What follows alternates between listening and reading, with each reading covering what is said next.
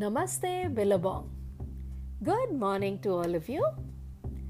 Dear teachers and students, let me share with you a wonderful news this morning. Let us all celebrate the success of our students who took the board examinations in the year 1920. All examinations were supposed to get over by the 31st of March. The IGCSE students were fortunate they could complete the examinations before lockdown started. But it was not so for the ISC and the ICSE students. They still had a few papers remaining and lockdown started.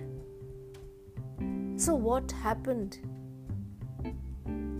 Yes, there was nervousness, there was uncertainty, there was dilemma, there was anxiety, all that makes your life very unpleasant. At the end of all of this, they have come out victorious. And that's what life is all about. This batch of students, I am sure, will have a very different approach to life, especially when there is a crisis. I know that they will never give up in the face of crisis. They will win all battles in life, big or small. Now, how do you think it is possible for everyone, each one of us, to try and win these difficult battles. It is possible if our adversity quotient is high. What is adversity quotient? it is the degree to which you can tackle these difficult situations. A person with high adversity quotient is someone who can stick out in a job in spite of its dire circumstances. They are also the ones who can adapt to drastic changes and in the face of adversity, people with high adversity quotient will regard it with some level of influence over it. These people also have high endurance. Of course, not all adversities can be controlled.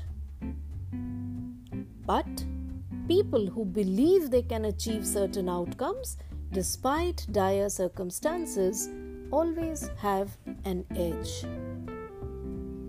So, the next time you are faced with an adverse situation or you find yourself in the middle of an adverse situation, don't give up. With patience, with tolerance, with determination, with grit, with fortitude, and resilience, you can win.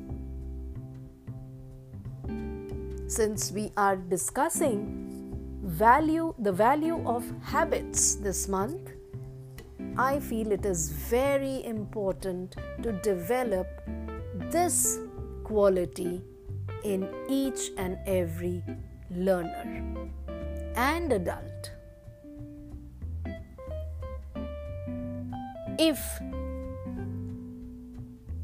someone's adversity quotient is high, his or her success in a tough situation is higher. Those who get back up quickly after facing defeat or failure are the ones who the society respects and salutes. So be that one. Thank you. Have a wonderful week ahead.